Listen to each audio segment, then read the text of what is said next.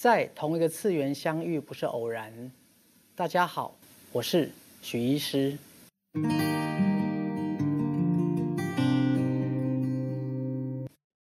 为什么大部分人类不知道人类有神通？赛斯心法不是提到每个人内在都有我们的爱、智慧、创造力、喜悦跟神通？神通其实就是内在的潜能。那到底我们要怎么样使用这些心灵或通灵能力，来过身心灵平衡的灵性生活？好，好好的来出差、旅游、学习、考察兼玩耍。隐藏着人类起源的秘密，外即是内。这里其实隐藏着一个啊，人类起源的一个秘密。人类自我意识的设计，本来就是要让我们向外求，以便我们把这个物质实相当成是唯一的实相，所以我们会去探索。北极、南极会去发明飞机、轮船，内我创造出这样的外在实相。关键来了，当自我意识开始全力以赴的为了生存、为了好奇而探索整个地球，借由向外发挥它的能力，其实。最后要导向的是外，即是内，包括我们的外在感官。各位，眼、耳、鼻、舌、身，探索外在实相，外在感官的使用到极致，它会通往内在感官。什么机缘下，人类才会开始知道跟使用内在能力？第一个是时间。人类每两千年一次灵魂的大轮回。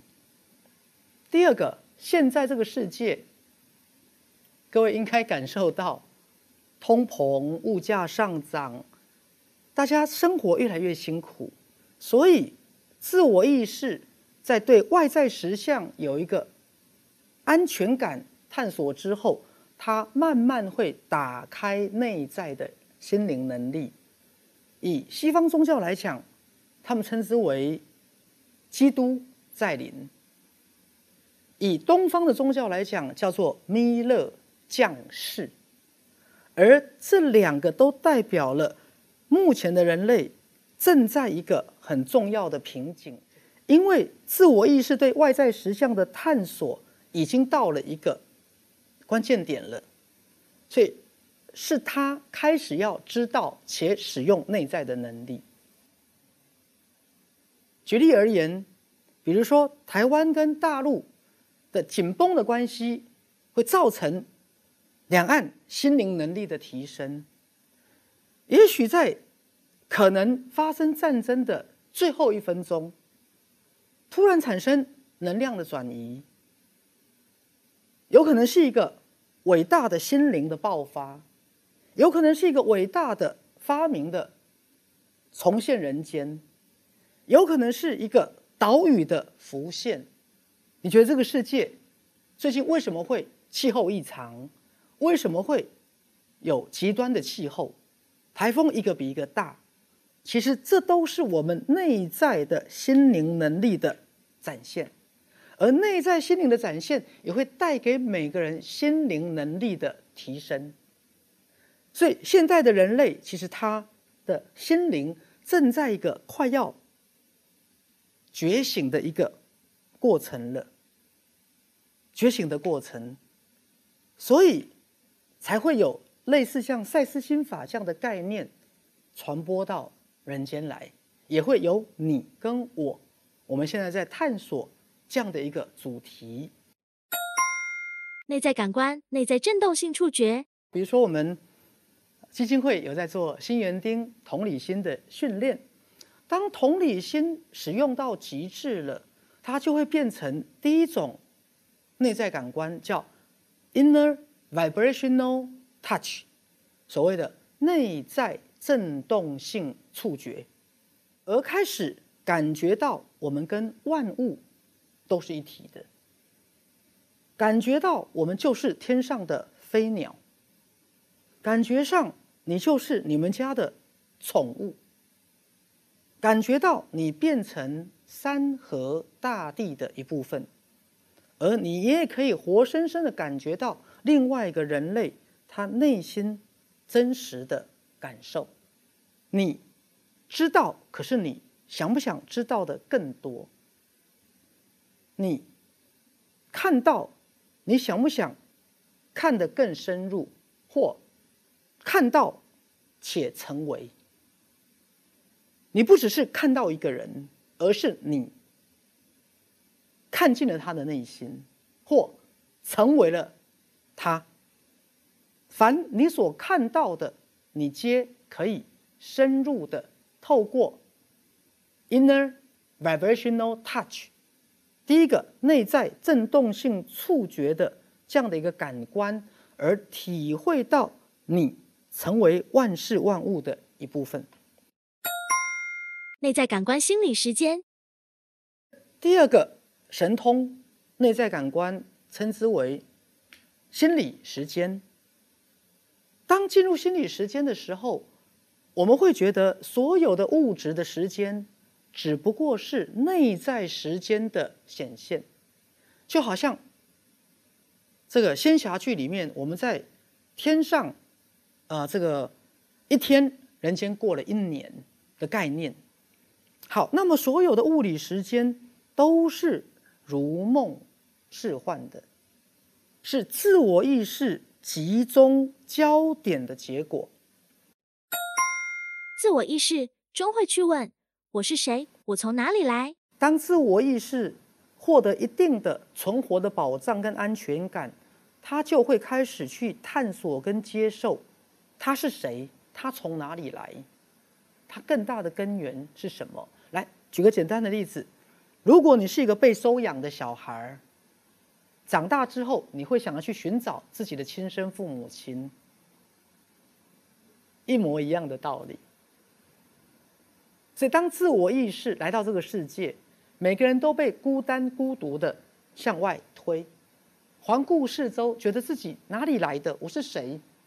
但有一天，我会去寻找我是谁，我从哪里来？这是灵魂的本质。灵魂蓝图的功能：出生前挑选自己的命运，作为激发全我最大潜能的挑战。举个例子，有一天，许医师早上醒过来。我突然明白了所谓的出生前的灵魂蓝图，原来是我在出生前挑选了我这一世的个性，原来是我在出生前挑选了我的父母亲，原来是我在出生前挑选了我的兄弟姐妹，甚至原来在出生前我挑选了我此生的。命运来作为激发起我的全我最大能力的挑战，就好像鲁伯赛斯书的传递者在投胎前选择了一个爱挑剔的逻辑的头脑，因此当赛斯资料传递来的时候，鲁伯以一个理性的态度去质疑他。其实这个质疑也是在鲁伯投胎之前预先选择好的，因为他知道他会通灵，可是他不能像个傻白甜一样通灵就相信呐，一定要去质疑他，一定要去用头脑明辨他，不但为了他自己的慎思明辨，也为了所有赛斯读者的慎思明辨。所以，鲁伯在投胎之前也预先选择好了这样的个性，充满了好奇心，大胆又谨慎，敢于勇敢去冒险，又敢很强烈的来自我质疑，使用他的头脑跟理性，严格的审视赛斯说的每一句话，就好像。威廉·詹姆士，美国现代心理学之父，他在出生前挑选了他想跟这个世界保持距离，成为一个观察者这样的心态。结果后来投胎之后，这样的心态却有一点变成了忧郁症，因为忧郁的人就把你跟这个世界隔开。可是其实你最原始灵魂的目的不是为了得到忧郁，你只是为了回到你的世界，而跟这个世界的主流保持距离，不被这个世界的所有的观念所席卷。借由忧郁，你可以安静的沉思在你个人的世界，这是投胎前的决定。忧郁症的灵魂意图隔开世界，回到自己。呃，一般来讲，我们都会给忧郁的人贴上一个标签。那当然，贴标签的就是心理学家跟精神科医师，哈，就是我精神科医师。所以，我们一般的医学习惯把忧郁称为是一种疾病，但是忧郁在其投胎前的灵魂的生命蓝图，是否有其最原始的初衷跟目的吗？是不是有？为什么？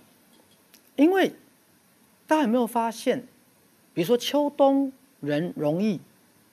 比较沉静下来，那沉静下来要干嘛？第一个，我可以更靠近我自己；第二个，当沉静下来的时候，我不会很喧哗的去追逐 party，追逐世俗的流行，追逐其他人共同认同的那些价值观，我就能够比较脱离。众人所认同的那样的追求的方向，而比较回到我自己，我就能回到一个比较清明的观察者的角度，而陷入一个比较深的沉思。也许所有得到忧郁症的人的本质，其目的都是灵魂想要更思索他的初衷，而根本。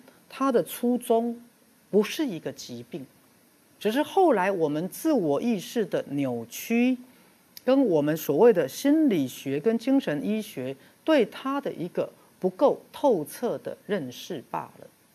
所以，如果你是一个忧郁症的患者，也许你不要急着给自己贴标签，也许你可以来问问看，我最原始的灵魂的生命蓝图。是有一个什么样的正向的目的呢？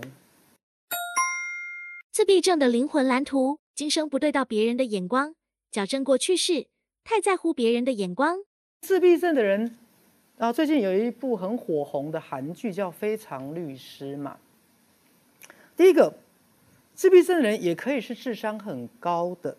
第二个，你有没有发现，自闭症的人他常常在自己的世界，而且他不太能够。去同理别人的感受，好，那各位，他真的是一个缺陷跟疾病吗？当我不太能够去同理别人的感受，是否意味着我也不会被别人的感受所动摇？我们大多数的人不是一辈子都在在乎别人的眼光，在乎别人的感觉吗？我根本就不知道别人的感觉，那我不是就可以回来做我自己的吗？而且自闭症人的特色是他不看你的眼睛，他不看你的眼睛，因为我不对你跟你的眼睛对到了，我就不用去符合你的期望啊，我就可以不在乎你对我的眼光啊。然后当我在我的世界里面，我不是更能靠近我自己吗？那对比于这个世界，我们都在向外追求。符合社会的价值观，符合别人的眼光，那自闭症的人不是更容易能够找到、听到自己内在的声音吗？所以你说它是一个疾病吗？还是它也是一个灵魂始生的设定？为了矫正过去的转世，他太在乎别人的眼光了。与其你说它是一个病，你不如说它是一个灵魂先天的选择。对，因为我们太喜欢说人家有病了，其实根本就没有病。OK。一问再问，跟灵魂和解。其实就要问各位一个问题：你为什么在投胎之前选择了你今生的个性？你为什么选择投胎到你这个家庭，而从小到大面临了所有你面临到的命运？你是否想过，其实你是为了你自己灵魂更大的成长跟挑战，而预先选择了自己的性格、家庭，甚至所谓的先天性的疾病？好，如果从这个角度来看的话，我们就会觉得我们跟我们的灵魂和解了，了解了。到底我们的灵魂要做什么？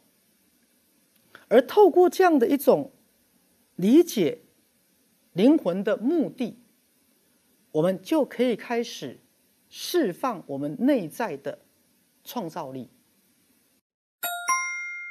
灵魂蓝图是命定，可以改变吗？就像我们出国，先做好出国计划，但可以一下飞机就改变行程呐。投胎前的决定，做决定的是自己。那当你领悟到为什么你做这个决定，你当然就可以改变啦。你连做决定的是谁都不清楚，那你怎么改变这个决定呢？那这也是我们为什么要探索内心。好，所以通灵的意思是我了解了出生前的蓝图是我做的，我也了解了他的目的。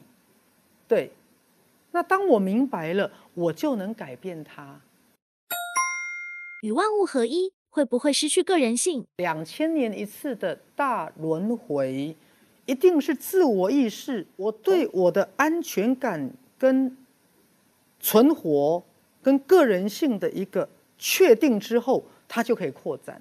来，我再举个很简单的例子：五十年前的小孩儿跟现在出生的小孩儿，哪一个对他的个人性展现的更明确？一定是现在吗？现在的小孩从很小就知道他要的是什么。当个人性的确定之后，他就可以去体会别人的感受了。当我知道我是谁了，我确定了我的立场，我不会动摇了，我就可以去知道你的想法是什么。所以，它是代表人类的个人性的。确定跟发展到一个一定的程度之后，这个内在感官就出现了，这也是一个探索的欲望。举例来讲，古人哥伦布想探索新大陆，后来我们人跟人的关系，我不会只想要知道我是我，我也会想知道为什么你会这样想，我也会想知道你的感受是什么。因为当我确定了我自己，我就可以把自己延伸出去了。就是当这题数学我会了，我就可以去教别人呢。它就是扩展的意思。或是我我对我家的院子已经熟了，我就可以到街上去探索未知的世界。为什么冥想可以通往内在心灵？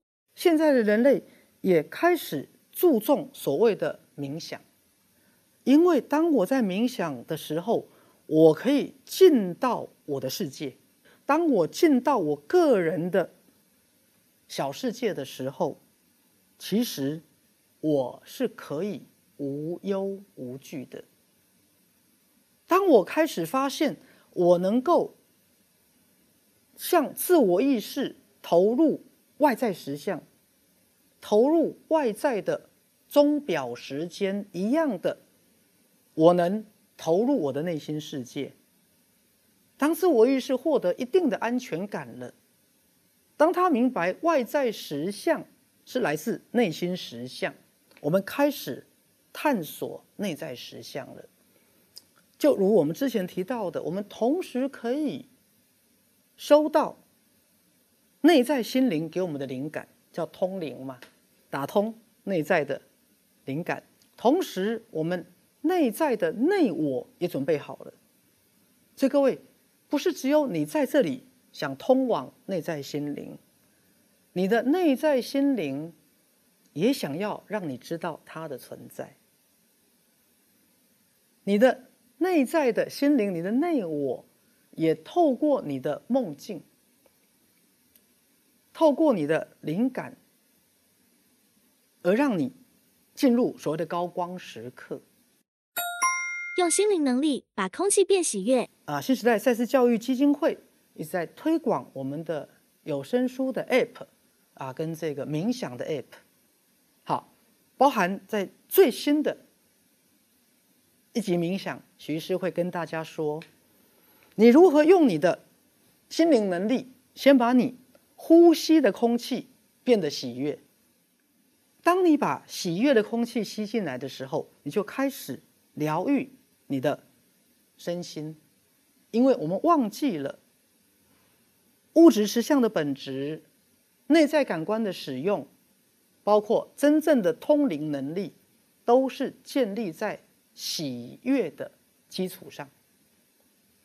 所以，让我们先把空气变得喜悦，再把喜悦的空气吸进你的全身。好。希望大家都能喜悦的过每一天。